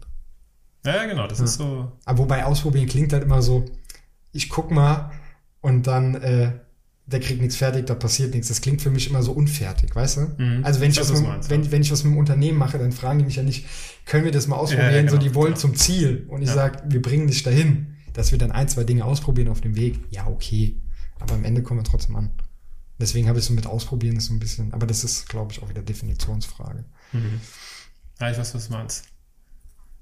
Also, du hast es eben schön gesagt, das hast du was Unfertiges, Ja, voll. so ein bisschen, äh, das ist so ein bisschen negativ Ja, der konnotiert. probiert, das, guck mal, der denkt sich nichts dabei. Nein, der, der einfach probiert. Wenn du, wenn du, wenn du äh, in der Pubertät bist, dann sagen die Leute doch, ja, der probiert sich aus, der weiß nicht, Ja, was er ja. machen will. Genau. Deswegen ist es, glaube ich, so ein bisschen belastet. Ist richtig, aber auch nicht richtig. Ja, ja, genau. Aber wir haben es ja jetzt erklärt, alles gut. Im 2015 hast du das Buch äh, Klartext Mhm. äh, rausgebracht. Klartext, sagen, was Sache ist, machen, was weiterbringt. Was hält Menschen deiner Erfahrung denn davon ab, Klartext zu sprechen? Das sind viele Punkte. Ähm, man kann, also das hat was mit, mit, mit, also die wollen Leuten nicht am Fuß treten. Also Punkt eins ist erstmal, du brauchst einen Standpunkt. Viele haben keinen Standpunkt. So, das ist mal Punkt eins. Angenommen, du hast einen Standpunkt, dann geht's weiter damit, ja, willst du, also die haben das Gefühl, wenn die sagen, also wenn ich jetzt zum Beispiel zu dir sage, mir gefällt deine Brille nicht. Jetzt mal subjektiv, ne? Was jetzt nicht der Fall ist, aber mal rein hypothetisch Danke. dann habe ich ja, also ich kann dir das sagen oder nicht. Und ähm, Leute haben aber, glaube ich, ein Problem. Also ist ja nicht böse gemeint, sondern ist ja einfach ein Standpunkt so. Ist zwar total unproduktiv, wenn ich das sagen würde, ähm, aber im Beruflichen ist es doch so, wenn du jetzt mein Chef wärst und ich sage, deine Brille ist blöd, dann können Leute Themen nicht trennen. Und ähm, wenn du jetzt als Marketingleiter hingehst und sagst, ja, wir müssen mal Marketing umstrukturieren, weil so wie sie das formen, funktioniert das nicht, dann kommen wir wieder zu dem Thema, wer ist denn verantwortlich für das Thema, Commitment, Macht, Hierarchie, bla bla bla bla bla bla. Und ähm, ja, und das hatte ganz oft was mit, mit, mit, mit, mit, mit, mit, mit sozialen Hierarchien zu tun und Machtgefügen. Ja. Das ist eigentlich so ein, so ein so ein Punkt, auf den man es reduzieren kann, ähm, wenn, man's, wenn man extrem spinnen will. Und dann gibt's halt im, im Persönlichen immer noch ganz, ganz viele, glaube ich, Ausprägungen, warum. Also Ausreden sind immer einfach gefunden. Die Frage ist eher, wie kommst du dazu, Klartext zu reden und was gehört dazu? Und das habe ich da halt einfach beschrieben, weil ich glaube, wenn du also wenn wir jetzt zusammenarbeiten, finde ich es doch besser, wenn ich sage, das muss blau sein und du sagst, ja, blau ist gut, aber haben wir schon mal über gelb nachgedacht, weil so und so. Unterschiedliche Standpunkte, Reibungswärme, produktive Diskussion, da kommt ein Ergebnis raus. Weil wenn du, und da sind wir wieder bei dem Punkt, wenn du was nicht challengest, was soll da rauskommen? Mhm. Und deswegen ist es immer so ein Thema Challenge, Herausforderung, ähm, Sparring und dann sind wir auch wieder bei dem, Thema, bei dem, bei dem Thema äh, Gespräche, Diskussion und so, die, also Diskussion produktiv jetzt. Diskussion klingt immer so, die machen sich gegenseitig runter, sondern wirklich ne, konstruktiv. Und ähm, ja, und darum ging es eigentlich. Mhm. Gibt es denn Situationen, in denen es lohnt, nicht Klartext zu reden und vielleicht einfach dann die Klappe zu halten? Bestimmt. Die Frage, und das ist ja die entscheidende, für was lohnt es sich zu kämpfen? Das, also wenn du, mir begegnet das auch häufig, angenommen, du bist jetzt Interimsgeschäftsführer beim Unternehmen mhm. und du hast einen Sanierungsfall. Und dann hast du gefühlt zehn Baustellen, sagen wir jetzt mal so fiktiv, ne? das ist wahrscheinlich mehr, aber zehn große Baustellen. Und du weißt aber, dass der Inhaber, der schon seit 50 Jahren das Unternehmen gegründet hat, jetzt langsam loslässt und du bist jetzt der erste externe Geschäftsführer, der das interimsmäßig mal auf links drehen soll. Du hast aber so zwei politische Themen beim Inhaber, wo du weißt, eigentlich müsstest du die abstellen. Ähm, aber wenn du das jetzt machst, dann bremst du dich bei anderen Themen aus. So, und dann ist halt so die Frage, das ist dann wieder Politik, ne? Lass du erst die anderen acht machen, die anderen sitzen wir halt aus oder lösen die später. Du kannst natürlich auch vorher schon mal Klartext reden und sagen, ich sehe das so und so, aber ist okay, lassen wir jetzt mal gerade so, machen wir später. Ähm, also ich sage da immer meine Meinung. Ähm, dann kann später auch keiner sagen, er hat es nicht gesagt, aber mhm. im Vorfeld können die sagen, der hat das gesagt, ist auch okay. Ähm, aber ich glaube, man macht sich greifbar. Ne? Und gerade in, in, in, den Konstrukten, wo ich unterwegs bin, gefühlt, wo ich Freunde habe, wo die, die auch, glaube ich, Wert drauf legen und ich auch bei denen, dass sie sagen, ich habe die und die Meinung davon oder mach das oder mach das nicht, aus dem und dem Grund und dieses Warum erklären, ähm, ist es im Unternehmen noch viel, viel wichtiger, also jetzt wirtschaftlich gesehen, ne, nicht mit sozialen Beziehungen, ist das noch viel, viel wichtiger, weil in manchen Konstrukten, so wie ich die ja dann auch schon gespielt habe, hast du irgendwie 500 Leute, die du mitnehmen musst. Es mhm. geht immer um das Warum und dann musst du erklären und dann musst du auch Themen konkret benennen und nicht nur benennen, sondern auch sagen, das ist so und so, warum ist das so, warum machen wir das anders und wie kommen wir zum Ziel. Und da musst du schon Klartext reden. Und wenn du Klartext redest, ist auch das Spannende, dann kriegst du was bewegt. Und wir reden immer alle über Klarheit. Oder alle reden immer über Klarheit und klare Ziele und klare dies und klare. Da mach doch. Mhm. Also deswegen auch Doppelmoraldiskussion. Ähm, Klartext ist ja nichts anderes wie klar. Also kann man jetzt auch wieder in die Tiefe und Diskussion und so. Aber Klarheit, Klartext. Also ich benutze ja Klartext, um Klarheit zu erzeugen. Mhm. Und Klarheit brauchst du für äh, Freundeskreise, brauchst du für, äh, für Turnarounds, für Wachstum, für brauchst du immer, wenn Menschen zusammenarbeiten, brauchst du immer Klarheit. Und wenn wir es runter reduzieren auf Briefing, brauchst du auch Klarheit, wenn nicht da noch am meisten. Hm. Was ist denn das größte Problem deiner Kunden?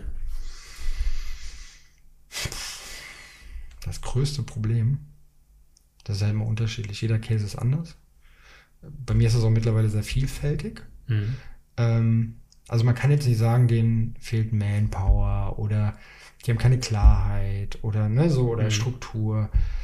Ähm, ich könnte mir jetzt ganz einfach machen und könnte sagen, ja, denen fehlt ein Puzzleteil. ganz kryptisch. Ja. Ähm, also kann man so nicht sagen also habe heute mit jemandem telefoniert, da ging es zum Beispiel darum, eigentlich hat er rein theoretisch alles, der hat Wachstum, die wachsen gut, mhm. Äh, die haben auch eine Marketingabteilung jetzt, weil die festgestellt haben, so und so, Vertrieb wollen die ausbauen. Aber irgendwie hat er gesagt, ja, wir haben noch mehr Potenzial, was können wir denn machen? Also die brauchen mich als Impulsgeber. Also es sind zwei Punkte. Sie brauchen mich als Impulsgeber und als Macher. Und das ist dann immer so ein bisschen, ja, Sparringspartner und ähm, ja, Impulsgeber, Macher. So, das sind die Punkte. Ne? Also wie komme ich ins Handeln? Also guck dir einmal an, was haben wir? Kundenbrille aufsetzen, Klartext reden oder die komplette DNA mit mach mal bitte. So, das ist eigentlich, und das ist auch der Grund, warum ich das dann so gemacht habe mit den Büchern, um für mich so ein Profil zu erarbeiten und zu sagen, so, das bin ich jetzt und so, das kriegst du, das ist so mein Markenversprechen. Mhm.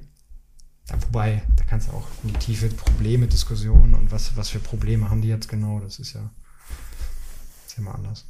Gibt es für dich einen Unterschied, wenn es um, um Markenbildung oder Markenentwicklung geht, gibt es für dich einen Unterschied, ob wir von einer Businessmarke, wie jetzt Coca-Cola sprechen, oder einer persönlichen Marke, wie Dominik Multerer? Wie meinst du das? Also in der Art und Weise, wie eine Marke aufgebaut werden könnte? Sind das dieselben Prinzipien oder gibt es bei Personal Brands irgendwelche anderen Gesetzmäßigkeiten? Nee, nee. also wahrscheinlich gibt es Leute, die mich, die mich jetzt gern steinigen würden. Ähm, ich glaube, die Prinzipien sind dieselben.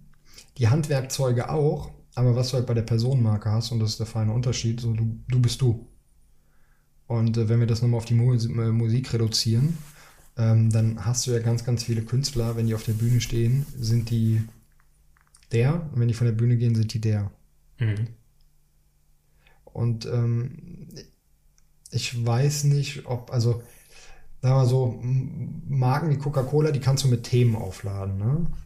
Personenmarken auch, aber die Themen, die du als Person magst. Also ich kann mich jetzt natürlich jetzt hier hinsetzen und kann sagen, ja und so und wissenschaftlich und tralala und dies und jenes und ne, also ich kann dir jetzt hier meine meine wissenschaftliche Personenmarke vorspielen und sagen, mhm. ja, ich bin total äh, so und so und so und so. Ja, aber so bin ich doch nicht. Also die Leute kommen doch zu mir, weil die mich so wollen, wie ich bin. Und dann geht es natürlich dann darum, äh, Themen aufzuladen und das, also zu gucken, wo sind die Stärken, die Schwächen der Person, was ist der USP. Eigentlich von den Prinzipien und von Handwerkzeugen wie beim großen Unternehmen, aber bei einer Personenmarke bist du halt von der Person abhängig, wie es schon wie das, wie das schon sagt. Ähm, und da musst du halt, glaube ich, ein bisschen tiefer gehen, weil die muss es auch konsequent repräsentieren. Klar kann die sich weiterentwickeln, aber du musst natürlich wissen, so, wo sind die Feinheiten. Was ist denn dein Alleinstellungsmerkmal? Ja, das ist dieses, ähm, was ich eben gesagt habe, so dieses Kundenbrille, dann Klartext reden, das klar machen, Klarheit erzeugen und dann sagen, lass uns die Arme hochkrempeln, wir, wir kriegen das umgesetzt. Also braucht keiner zu mir zu kommen und sagen, ich brauche mal eine Visitenkarte, ich brauche mal ein Video, ich brauche mal dies und jenes. Jetzt mal so auf, auf, auf konkrete Produkte runtergebrochen. Ähm, so, dann mach alleine. Ähm, es braucht aber auch keiner zu kommen und zu sagen, ähm, ja, guck dir das jetzt gerade nochmal an. So, ich will dann auch machen. So, mhm. Weil dieses, also ich weiß ja, wie es ist. Ne? Ideen haben viele, aber am Ende ist immer der Unterschied, wer macht das denn? Gibt zehn Leuten zehn Ideen, äh, gibt zehn Leuten eine Idee, einer von denen macht es vielleicht so, dass es erfolgreich ist. Das heißt, am Ende ist es ja, hat das auch was mit Erfahrung zu tun. Ich sage jetzt nicht, dass ich der Allheilige bin und das, ne? aber wenn du wenn du eine Idee hast und selber drauf gekommen bist, dann kannst du dieses Warum erklären, dann hast du so das Feuer und dann machst du das auch. Und das ist so mein, mein Alleinstellungsmerkmal, wo ich so sage, okay, also diese, ich nehme die Challenge an, wir machen das jetzt. Mhm. Und was die Leute bei mir schätzen, ist so dieses, da legt doch mal einen Finger in die Wunde. Der eine findet es gut, der andere findet es schlecht. Und es gibt auch Leute, ich lese, lese mal gerade vor, ja. Ähm, du kannst das ja dann in die Beschreibung vielleicht reinposten von dem, von dem, von dem, von dem Podcast. Ich habe die Tage fürs Handelsblatt einen Artikel geschrieben. Mhm. Und da ist mir das wieder aufgefallen. Da schreibt die Handelsblattredakteurin, die mich danach gefragt hatte, sagte, ähm, ja, das ist ja ein typischer Multerer. Mhm. Was ist ja ein typischer Multerer? Wäre jetzt, würde mich auch interessieren. Lese dir das durch, du wirst merken, was sie meint. Ähm, und ein Kunde von mir, ein wichtiger Kunde, also alle sind wichtig, aber der ist halt so, mit dem habe ich viel gemacht und schon seit vielen Jahren, der schreibt, Gut geschrieben, das ist typisch ihr Stil und deshalb authentisch. Inhalt stimme, inhaltlich stimme ich Ihnen auch komplett zu. Die Eigenwerbung ist nicht aufdringlich, also rundum gelungen. Und Handelsblatt ist ja auch eine Top-Plattform. Also der sagt ja, gut geschrieben, typisch ihr Stil und deshalb authentisch. Was habe ich denn gemacht? Es ging ums Thema Agilität. Jetzt diskutieren die alle, ja, und du musst agil und du musst dies und du musst mhm. das und die Methode so und Kanban und Scrum und machen die da so richtige Diskussionen was habe ich gemacht? Ich habe hab im Handelsblatt einfach einen Artikel geschrieben, habe geschrieben, Headline, ich übertreibe jetzt, ne, aber die, nee, die Headline war genau, traurig, dass ihr das erst jetzt versteht. das war die Headline. So nach dem Motto, ey, seid ihr eigentlich noch so ganz von Sinnen? Ganz bei Sinn. Und da ging es eigentlich darum, dass ich gesagt habe, ey Leute, ich habe gerade für einen Konzern das erste konzernweit agile Team aufgebaut. Herzlichen Glückwunsch. Wow, jetzt kann ich Agilität oder was. Das ist nichts anderes wie, du löst dich von Gewerken los, ziehst die Kundenbrille auf, entwickelst Produkte weiter. Das hättest du schon vor 100 Jahren machen können. Das ist nichts anderes wie Kundenbrille auf Themen weiterentwickeln. Könnt ihr dann in der Beschreibung, ist das da drin, könnt ihr ja dann lesen. Also dieses, ja, damals auch bei der W&V, die haben mich dann gebucht für einen Kongress, hm. weil die wollten, dass mal jemand den, aus deren Sicht ja immer verbal auf die Fresse haut, ich habe nichts anderes gesagt. Ey, ob das Generation Y, Generation Z ist, das ist mir doch Bums. Meine Oma 70 benutzt auch Facebook. Über was diskutieren wir hier? Kommen die, ja, die Gen Y, anderes Informationsfeld. Oha, meine Oma ist 70, wenn die ein Video gucken kann, guckt die ein Video. Natürlich hat die auch ein anderes Informationsverhalten, weil sich das gesellschaftlich prägt. Der eine schneller, der andere langsamer. Aber Fakt ist, es passiert. Und das ist dann, glaube ich, so für die so dieses Typische, dass ich sage, ey Leute, lass uns doch mal, ne? Cool down, lass uns das mal ganz angucken und mal so Finger in die Wunde legen, Klartext reden, das ist so und so und so, mit einem Standpunkt. Und dann ist das für die, glaube ich, ein typischer Mutter, dass ich so sage, ja, so ist das jetzt. Kannst du gut finden, kannst du schlecht finden, aber das ist meine Meinung. Und wenn du was machen willst, machen wir das. So kann ich mir das erklären. Mhm. Und andere sagen dann vielleicht, nee, ich mache doch lieber Agilität, weil das verkauft sich gerade gut. Und ich sage dann, ja, schön, aber da hättest du auch schon vor 100 Jahren machen können. Also ist jetzt, erzähl mir was Neues. Ich, ich würde noch mal gerne zurückkommen zu dieser, zu dieser Markenbildung. Es gibt ja, fällt mir immer wieder auf, es gibt ja Menschen, die sich verrückte Frisuren machen oder spezielle Accessoires tragen, um Gehst halt jetzt den, Sascha Lobo. Sascha Lobo hatte ich nicht im Kopf, aber würde, Der kommt immer bei verrückten Frisuren, kommt er immer. könnte auch gut reinpassen. Äh, Ich, aus meiner Sicht ist das ja letztendlich ein sehr kalkulierter Versuch dahinter, um den Wiedererkennungswert zu steigern, oder? Wie siehst du das? Die Frage ist, ob der Typ wirklich so ist. Bei Sascha Lobo, ich glaube, der ist so. So, und dann ist das ein Markenzeichen. Ich habe das damals mal ausprobiert. Haha. Ich habe damals mal, weil ich ja, haben wir auch drüber geredet, sehr früh in Thailand war mit 15, das ist jetzt schon wieder elf Jahre her. Also, du kennst, wenn du da in den Tempel gehst, hast du diese, kriegst du diese, ähm, diese, diese Bändchen, die du dir nachmachen Ja. kannst. So. Und ich habe früher mal gedacht, ja, machst du so ein Bändchen und so, ganz cool, so, ne? Ja, aber das ist nicht mein USP. Der ist auch so, so, so unsi also der ist so unsichtbar, der spielt überhaupt keine Rolle, weil du musst diesen USP auch inszenieren und ich mach das. Wenn ich jetzt zu dir sage, das ist gut, das ist schlecht, das ist geil, das ist scheiße, ich habe die Meinung, Agilität, traurig, dass ihr das jetzt erst versteht, dann hören deine, dann hören deine Zuhörer ja raus, kann ich mit dem Typ, kann ich nicht, finde ich den gut, finde ich den schlecht, kann ich mich damit identifizieren, will ich das bei mir im Unternehmen, will ich das nicht. So, und dann ähm, ist das authentisch. Weil wenn ich zu denen komme, bin ich genauso. Ich war die Tage bei einem Executive Search äh, Unternehmen, die besetzen so CEOs und sowas. Frage an dich, warum haben die mich gefragt, ob ich mit denen das machen kann und nicht ein, ich nenne jetzt keine Namen, aber eine, eine politisch, eine 1000% politisch korrekte Unternehmensberatung mit 300.000 Mitarbeitern. Warum? Weil die da hinkommen, ballern PowerPoints an die Wand und sagen, ja, wir können den Prozess so und dann müssen wir nochmal gucken und ne, der will aber, der ist Unternehmer, der will vorankommen. So, und dann wird das konkret benannt, dann machen wir das. Und wenn was gut läuft, läuft was gut und wenn nicht, nicht. Und dann wird da nicht Mails geschrieben, so, ja, das müssen wir jetzt mal prüfen und so, ja, richtig falsch, haben wir gut gemacht, haben wir schlecht gemacht, was machen wir als nächstes, was können wir verbessern. Also so dieses ganz einfach runterbrechen, benennen und dann weitermachen, weil warum sollst du dich da, ne? Und das ist dann so, das ist dann so der, so der Punkt. Mhm. Ich finde das interessant, weil letztendlich ist für dich ja so der, der, die entscheidende Aussage, hat, hat einen Standpunkt, Also oder? wenn ich, ja, aber wenn ich jetzt sage, also du musst du sein. Ja. Ich meine, jeder kennt Sido. Sido ist nicht Paul würdig. Mhm. Mal drüber nachgedacht? Wenn der irgendwie so einen Song macht mit, keine Ahnung, was er früher alles gemacht hat. Und dann zieht er seine Maske aus. Und dann macht er jetzt irgendwie mit Cool Savage da ein Album und da machen die das so wie früher.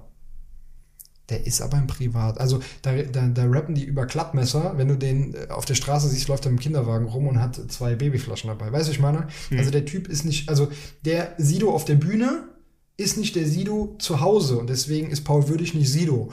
Und wenn, es gibt aber andere Künstler und die sind dann auch. Also die Frage ist, wann bist du kommerziell? Und ich glaube, es gibt da, also ich glaube, dass wenn du, und bei Sido ist es zum Beispiel dieses, was du eben meintest, dieses bewusste Inszenieren, um kommerziell erfolgreich zu sein. Mhm. Ähm, ich glaube aber, dass du erstens besser schlafen kannst und es langfristig konsequenter durchsetzen kannst und in der Tiefe, ne, du hast diese inszenierten, was wir gerade gesagt haben, die sind vielleicht mal punktuell größer und erfolgreicher, ja. Aber ich glaube, in der Masse sind es die Leute, die authentisch sind, wobei das Wort halt auch verbraucht ist, aber die, die so sind, wie sie sind.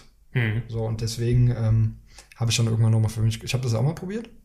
Ne? Also ich habe dann irgendwann auch mal gedacht, ah, jetzt bist du ja hier Handelsblatt und so und W&V und Manager-Magazin und jetzt ziehst du mal einen Anzug an. Und habe dann relativ schnell festgestellt, wenn 100 Leute in der Reihe stehen, dann, also bin ich, also erstens bin ich ich wenn der Kunde mich will, so dann komme ich da halt äh, so hin, wie ich da hinkomme. Und wenn ihm das nicht passt, dann soll er mich nach Hause schicken. Das klingt vielleicht ein bisschen radikal, aber die Kunden, die mich buchen, die wundern sich oder mit mir auch zusammenarbeiten, die wollen mich auch gar nicht im Anzug. Weißt du, ich meine? Mhm. So, und dann, das musst du dir halt erarbeiten. Und deswegen, ähm, Also was heißt erarbeiten ist auch falsch, du musst es halt konsequent durchsetzen. Ja, wollte ich gerade sagen, weil das hast du ja schon immer so gemacht, ne? Nee, ich habe ja auch mal Oder? diesen Exkurs gehabt, dass ich gesagt habe, du musst jetzt mal einen Anzug anziehen. Es gibt auch Okay. Bilder davon. Okay. Und wenn du, wenn du meinen Namen googelst und bei Bildern guckst, dann findest du das auch. Aber ich habe dann irgendwann halt mal für mich auch unterbewusst, also nicht unbewusst, aber ist jetzt nicht, ich habe jetzt nicht an die Wand geschrieben, ab heute kein Anzug mehr. Ja. So, aber ähm, so, das bin ich ich. So, dann habe ich irgendwann gesagt, wenn du willst, willst du. Und wenn du nicht willst, willst du nicht. Ganz einfach. So, weil ich will morgen nicht dieser Sido sein, der eine Maske anzieht und der dann zu Hause anders ist und mit seinen Freunden anders ist, wo meine Freunde mich fragen, ey, bist du, hast du eigentlich schon alle Latten am Zaun, warum machst du da, warum bist du da anders? Mhm. So ganz, ganz einfach. Also, ja, das ist so das Thema. Und deswegen, wenn wir darauf kommen, ich glaube, dass der Sascha Lobo so ist Mhm. und deswegen krass. Also krasser Typ, weil er das auch durchzieht und das macht und der so ist Mhm. und komplett. Es gibt noch jemanden im Agenturbereich, der ist auch komplett tätowiert und der geht auch so raus und zu den Kunden und, ne? Und der ist jetzt auch nicht so, dass er das mega inszeniert, der ist einfach so. Aber jetzt mal ganz ehrlich, wenn du so 100 Leute, also das ist jetzt nicht böse gemeint, ne? Aber dann hast du so 100 Leute mit dem Anzug nebeneinander stehen und dann, also, immer alle so politisch korrekt und warum kommen die denn, ja, warum kommen die denn zu mir und wollen Differenzierung? Warum? Mhm. Warum wollen, also wie kannst du denn Wachstum schaffen? Wie kannst du denn ein Unternehmen sanieren? Das hat viel mit Management, äh, Führung und so zu tun und mit Vision hatten wir eben schon mal. Aber das hat ja auch was mit diesem, mit dieser Haltung zu tun. Ne? Also wenn ich schon immer eine graue Maus war oder in einem Schafsrudel war, wie komme ich denn da raus? Wie kann ich denn mehr Wachstum machen als andere? Wie kann ich denn, wenn, ähm, wenn alle in der Branche 10% Minus machen, wie kann ich denn der eine sein, der 10% Zuwachs hat? Also es geht doch immer nur um Differenzierung. Und warum kommen, also, ne, warum, warum reden die da mit mir drüber? Natürlich bin ich jetzt nicht der Einzige und alle kommen zu mir. Es gibt auf der ganzen Welt Leute, mit denen die reden können. Aber bei mir ist das schon so ein USP, dass sie sagen, ich glaube, der hat davon Ahnung, ich rede mal mit dem.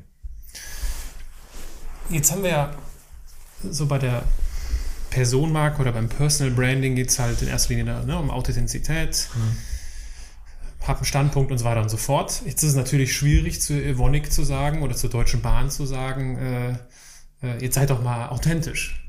Also funktioniert das? Ist, was, dass was du- bedeutet also das find- für ich Unternehmen? ich finde das schön, dass du Evonik ansprichst, weil ich da ja, also beide, Evonik und Bahn, hast du wahrscheinlich gelesen, sind ja beide auf meiner äh, Kundenliste. ähm, deswegen kam das jetzt wahrscheinlich, aber die, ja, also Konzern ist nochmal ein bisschen anders als Personenmarke und auch anders als Mittelstand und ähm, es ist schön, dass man mal mit allen arbeiten kann und äh, da auch die unterschiedlichen Konstrukte und Hierarchien und, ne, also dieses alles, was dazugehört, sieht. Aber wenn du das Beispiel Evonik ganz konkret nimmst zum Beispiel, ne, dann ähm, muss ich dir sagen, guck dir mal die Chemiebranche. Also die Frage ist ja auch immer Regelbruch und Differenzierung. Ähm, da musst du ein Gefühl dafür kriegen, was ist in meiner Branche denn schon too much? Also du musst erstmal versuchen, die Branche zu verstehen. Die, also nicht die Branche, sondern die Kunden der Branche zu verstehen. Und was hat Evonik gemacht? Evonik hat gesagt, okay, wenn BASF zum Beispiel die Farbe hat und andere die Farbe, dann machen wir lila, hat noch keiner. Ganz simpel, erster Regelbruch. Ne? Mhm. Sichtbarkeit. Erster lila. Lila hat noch keiner in der Chemie gemacht. Warum lila? dann ging das weiter. Dann haben die damals eine riesen Launch-Kampagne gemacht. Hat noch nie jemand, kann man googeln, hat noch nie jemand gemacht, damals im Chemiebereich. Dann sind die weitergegangen. Dann gab es mal eine Kampagne zu der Zeit, als wir zusammengearbeitet haben, so dieses ganze Thema äh, weltweit. We love your problems. In der Chemie hat nie jemand über Probleme geredet. Das war ein Tabuthema. Die haben gesagt, du hast Probleme, wir lösen die. Mhm. Also das heißt, die haben in ihrer Komfort, also die sind aus der Komfortzone ihrer Branche rausgegangen, aber auch nicht too much und haben gesagt, okay Kunden, wir reden mit euch über Probleme, weil ihr habt Probleme, aber wir benennen das konkret. Wir zeigen Profil, wir zeigen Ecken und Kanten. Und wenn wir mal ein Problem nicht können, dann überlegen wir uns, wie wir es lösen können. Und andere Konzerne haben da nie drüber geredet. Und ähm, da punktuell, ne, also du kannst das schon, aber du bist natürlich dann, du bist, du musst, sagen wir mal so, du auf mehr achten ist falsch, weil bei einer Personenmarke kannst du, weil du ein einziger bist, natürlich auch sehr, sehr viel kaputt machen, die Person verbrennen. Deswegen ist das beim Mhm. Konzern musst du auf mehr achten ist falsch. Sagen wir es anders. Du hast immer eine Markenführung, immer. Die Frage ist, ob du eine bewusste oder eine unbewusste machst. So, das ist so der, das ist auch ein Punkt, den man verstehen muss. Ähm, und wenn du damit agierst und das irgendwann in deinem Mindset so drin hast, dass du es steuern kannst, wenn du es nicht steuerst, wird es fremdgesteuert. Ähm, und dann immer so mit dem Thema, ja, Wachstum, Differenzierung, wie nimmt, nimmt der Kunde dich wahr, Mhm. dann kann das auch ein Konzern machen und muss mal ein Stück weit äh, halt auch ausbrechen. Ich finde es interessant, vor allem hier der Slogan We Love Your Problems. Dann erscheint es für mich, dass das Sponsoring vom BVB auch eine sehr bewusste Markenentscheidung ist. Schon ne? immer, schon immer. Also mit, ich meine, dafür steht, also dann gibt es ja keinen besseren, okay, es gibt noch andere Fußballvereine, die dem auch entsprechen, aber da passt der BVB ja super zu, zu diesem. Ja, dann kommt noch die regionale Nähe dazu und so. Also man Ja. findet viele Gründe, wenn man es machen will, man findet viele Gründe, wenn man es nicht machen will. Ist ja bei allen Dingen so. Aber auch ein schöner Spruch ist, ähm, ja, also Ausreden machen halt keinen Gewinner, ne? Also auch relativ simpel und plakativ. Ähm, ja, also du kannst es ja auch, also ich habe mal vier, viereinhalb Jahre Kunden aus dem Kommunalsektor betreut und wir werden auch nächstes Jahr verstärkt im Kommunalsektor oder was heißt im öffentlichen Sektor was machen, weil die auch sehr speziell sind und dieses ganze Thema Kunde gar nicht auf dem Schirm haben. Also sind wir bei so Themen wie, kennst du auch, Mülltonne bestellen, ne, aus, Mhm. Kunden, aus Kundensicht. Ja, ja. Äh, oder, oder so Hochschulen, die wir mal betreut haben, so nach dem Motto, ja, wer sind denn deine Zielgruppe? Ach, das sind ja nicht nur Studenten, sondern das sind ja auch ähm, Investoren, Mhm. das sind ja auch äh, Firmen, ne? also so, also so mal aus Zielgruppensicht, aus Marktsicht, was wollen die, wie kriege ich die Zielgruppen, wie kriege ich die gebunden so und da ist der öffentliche Markt total spannend. Und ich habe viereinhalb Jahre Kommunalmarkt gemacht ähm, und habe da auch äh, Kommunen gut verstanden, also gel gelernt zu verstehen, Bürgermeister, so diese ganzen Themen. Und da haben wir dann auch so Dinge gemacht wie klar, erstmal Basis gebaut, aber das ist so ein Punkt, den ich auch in dem Markenbuch erzähle. Du musst 80% Basis machen und 20% Kür Mhm. und das wie ein Hoodie zusammenzippen. Dann wird es erfolgreich. Ob das jetzt 75, 25 ist, ist egal. Aber das ist so ein, das ist so ein, ähm, so ein, so ein Punkt, den man, glaube ich, auch beherzigen muss. Und dann haben wir so Sachen gemacht wie, ganz, ganz simples Beispiel.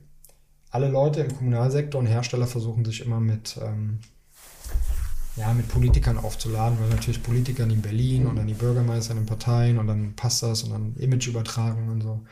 Ja, aber die Politiker wollen Geld dafür. Und dann habe ich mir irgendwann überlegt, ja, okay, also jetzt auch nicht unter dem Schlagwort Content Marketing, gar nicht, sondern einfach so Bauchgefühl, das, äh, Bauchgefühl ist ja auch wieder falsch, aber so dieses, das ist was Richtiges, wir machen das. Wir haben ein 52-seitiges Corporate Publishing Magazin aufgelegt über ein, zwei Jahre, ähm, wo Interviews drin waren mit Kurt Beck, äh, Julia Klöckner, ähm, Christian Lindner, äh, Sarah Wagenknecht, ne, so. Ich habe alle Top-Politiker drin gehabt. Ich habe alle mit denen geredet. Ich habe Interviews mit denen gemacht. Wir haben das rausgeschickt an Kunden. Die Magazine waren vergriffen. Total geil. Jeder in der Branche hat drüber geredet. Sowas gab es noch nie. Mal Praxis-Content, Politiker, Klartext auf den Zahn gefühlt. Wie könnte und wie könnte man Kommune 4.0 und so dieses Ganze. Also im Prinzip war das nichts anderes wie Text in einem anderen Medium, anders distru äh, mit einer anderen Distribution. Aber das war ja jetzt keine Weltneuheit. Aber in der Branche schon. Und in der Branche war das ein Regelbruch. Hm. Also das ist immer so, also wenn ich jetzt sage, Regelbruch, dann klingt das immer so mega extrem und da werden wahrscheinlich dann Zuhörer sagen, ja, aber das kann ich in meiner Branche nicht machen. Doch, kannst du. Die Frage ist nur, begreifst du, wo ist die Grauzone, wo du landen kannst? Mhm. So, das heißt, Evonik kann das als Konzern machen, wir können das im kommunalen Softwaremarkt machen, ich kann das bei mir als äh, in meinen Sachen machen, jeder kann das machen. Du musst aber trotzdem rausfinden, wo ist die Grauzone und was kannst du dir erlauben. Mal hast du vielleicht, schießt du mal drüber, aber das verzeihen die Leute dir dann auch. Six schießt auch ab und zu drüber, weißt du so, aber im Kern weiß trotzdem jeder, wofür die stehen und so. Also alles gut. Mhm. Kommen wir zum Schluss. Gibt es zwei Rubriken. Einmal die Rubrik der Halbsätze. Ich Mhm. beginne einen Satz und du Ja, das wird, ja, ich weiß. beendest ihn lustig. spontan. Probleme löse ich, indem ich. Mache. Also Probleme, Lösungen finde, mache. Was andere Leute über mich sagen. Ist mir nicht egal, ich nehme es zur Kenntnis und ähm, ja, guck, was ich draus mache. Selbstbewusstsein gewinne ich durch. Ähm, ich würde auch sagen, ausprobieren, das stimmt aber nicht ganz, sondern eigene Erfolge schaffen. Mir fällt es schwer. Geduldig zu sein. Kommen wir zur äh, letzten Rubrik. Jetzt wird es noch kürzer, das sind die Assoziationen. Ich werfe dir einfach einen Begriff zu und du Das wird spannend. spielst Willst du damit. wirklich das hören, was ich als erstes denke? Ja, absolut. Okay, aber ist In ja nicht schlimm. Fall. Ist ja, ist ja nicht schlimm, die können ja jetzt abschalten, ist ja fast zu Ende. In jetzt jedem jetzt Fall. vergraul ich die letzten Zuhörer. Komm, schieß los. Alleinstellungsmerkmal. Wichtig. Angst. Kann man überbrücken. Urlaub. Ab und zu kann man das mal machen. Zukunft. Sollte man auf dem Schirm haben. Und wir haben das Ende des Gesprächs auf dem Schirm. Ja, super. Aber das ist so schön, wir sehen uns ja in Zukunft nochmal, haben wir schon gesagt. Davon gehe ich aus. Dominik, ich danke dir für deine Zeit. Danke.